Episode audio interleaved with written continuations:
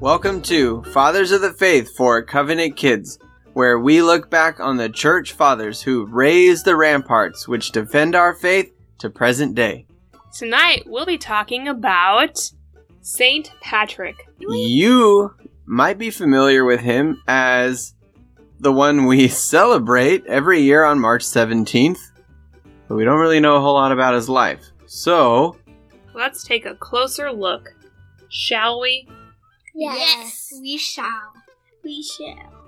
My name is Grant, and joined with me are my three saplings Lila, Hello. Eddie, Hello.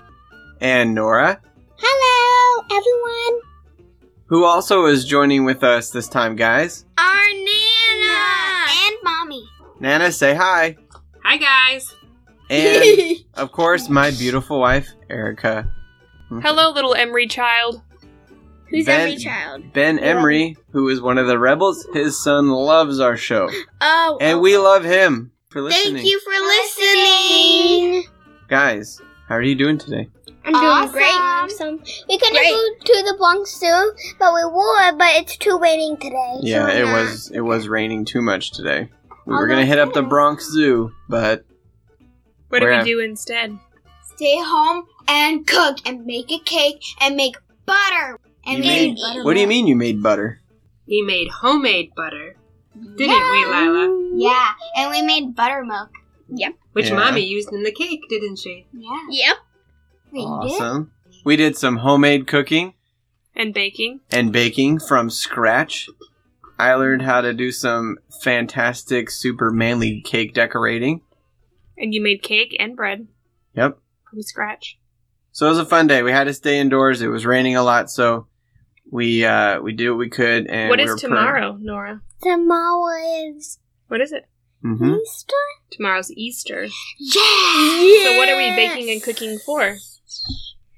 For Easter, we made a beautiful cake. They, they used orange, pink, purple, every color in the rainbow. Every color, huh? Nora's rainbow has three colors. Mm-hmm. orange, red, and pink. But most impressive was Daddy's piping roses, wasn't it? Yeah, Yeah. I Made tried roses to, out but of Dad's was frosting. better. Uh-huh. He made roses out of frosting, didn't Uh. he? huh. I mean, they This kind of was look like awesome. roses. They look really good. No, they looked totally like roses. So, guys, recently, what did we? What did I find out about my ancestry? You're Irish. Like a whole chunk Irish, way more than I ever thought I was. Seventy percent. What is Irish? St. Patrick? Thirty percent. What? No, if you're Irish, what does that mean? That means You- you're from An Irish family. where? Where are we from? What? What country are we from? Ireland. Ireland.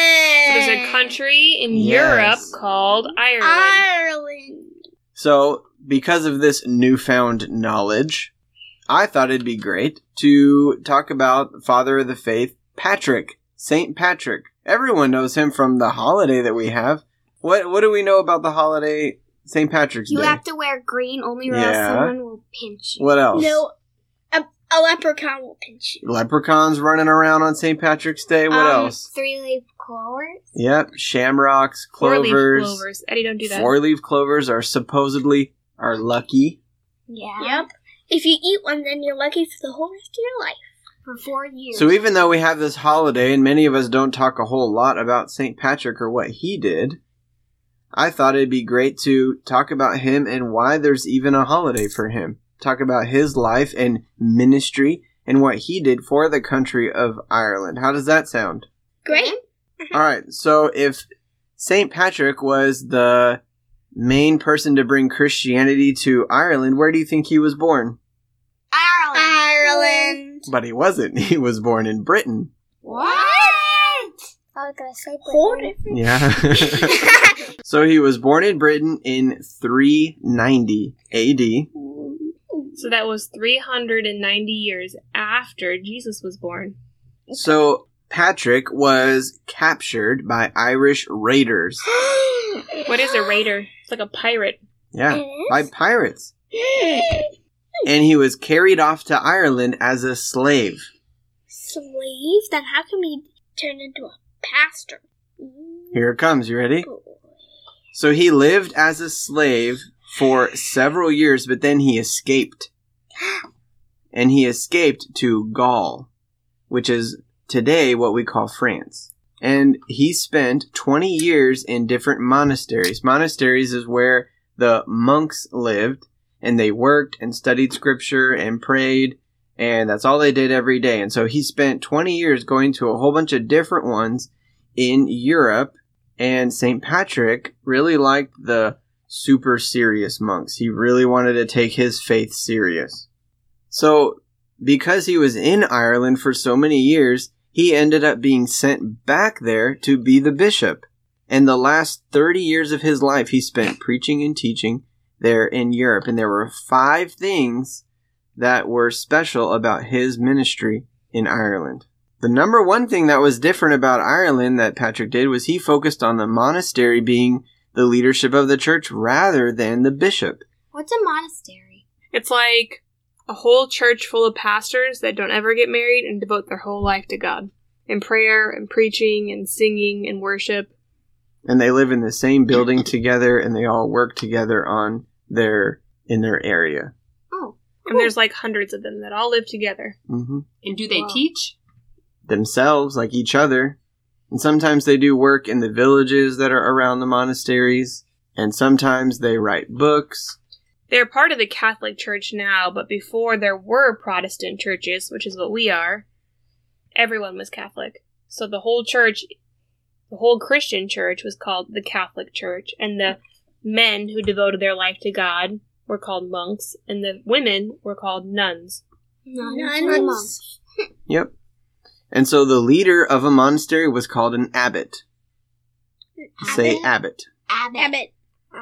and the leader of a church was called a bishop or a Bishop. priest. And instead of a bishop being the ruler of a certain area or a country, in Ireland it was the abbot who had the highest level of authority. Okay, and he was the highest leader. And so that was different than everywhere else in Europe. The second thing was that the Irish monks were very serious about being physically disciplined. So they even had days and days where they wouldn't say any words at all. They would literally be silent and that not would be talk. good for Eddie. Eddie needs to practice there.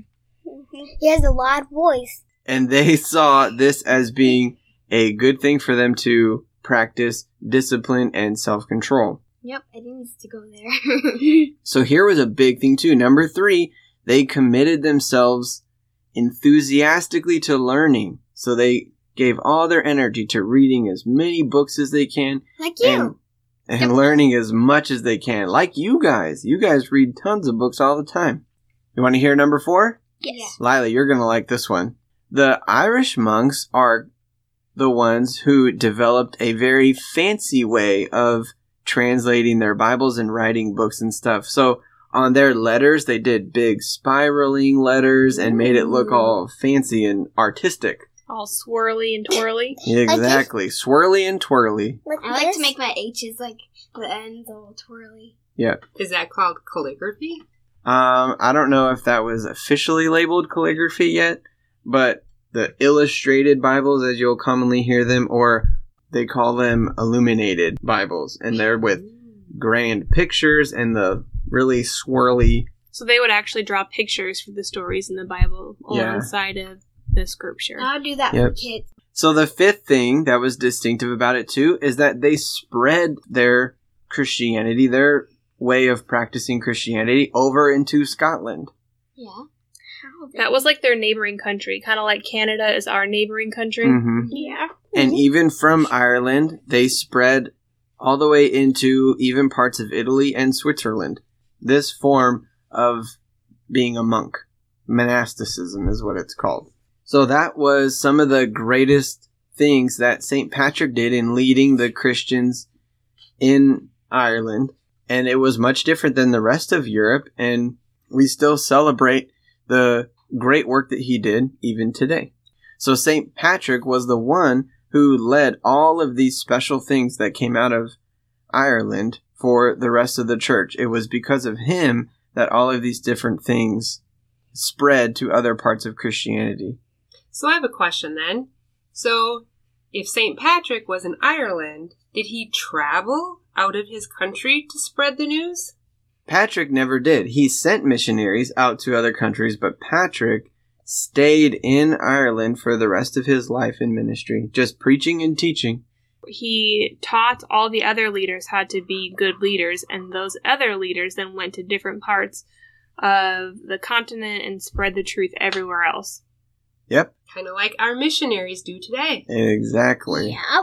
So, guys, what pops into your head though when I think when I say St. Patrick? Does anything pop up into your memory? when- Green. St. Patrick's. What about some YouTube videos? Do you guys know any YouTube videos? St. Patrick. so there's a great video put out by Lutheran Satire, which is a channel on YouTube about the Trinity, and it's these two leprechauns talking to Saint Patrick about the doctrine of the Trinity, and it is hilarious. oh, Patrick. So, yeah, Patrick. And they call everybody Patrick. well, yeah, in the other videos, the leprechauns just call everyone Patrick. so we suggest families go check out that video. It's hilarious and actually very beneficial for kids to learn the doctrine of the Trinity. So is St. Patrick known for preaching the Trinity correctly? on that video, you see St. Patrick using the three leaf clover as an analogy for the Trinity, and the myth is that St. Patrick used this analogy to teach the doctrine of the Trinity. It's heresy, it's partialism to use that analogy, but that is what the YouTube video was trying to show, was part of that myth that we have from St. Patrick. So what is the Trinity? God is Three persons. Three persons, one one God. exactly. Yep. The Father, the- Son, and Holy So there is a rumor or a myth going around that St. Patrick was kind of misrepresenting the Trinity a little bit. Mm-hmm. But it's not true. He didn't misrepresent it. So, what I think is helpful about learning about St. Patrick's life and the ministry that he actually did is that on March 17th every year, when we celebrate St. Patrick's Day, we'll be able to actually remember what he really did and not just think, oh, it's this name and it's this holiday that nobody knows why we really celebrate. But we can actually be thankful that God used this man to positively influence the church and minister to people for decades in the Uh, country of Ireland. We wouldn't have the Christianity in Ireland if it wasn't for God using St. Patrick. Ireland has had some of the strongest Christians in all of Europe, and they have withstood a lot of pressure from outside people trying to make them be uh, not as Christian as what they are. Mm-hmm. And they have withstood a whole lot of pressure from all kinds of evil people making them want to do evil things for a very long time. And it's been just recently that Ireland has um, kind of given in to some of the pressures and, and Walked kind of away. walked away from some of the godly influence that St. Patrick has led them in. So we should pray for Ireland that they go back to those Christian roots. All right. Well, I hope that you enjoyed learning about St. Patrick and that it was beneficial.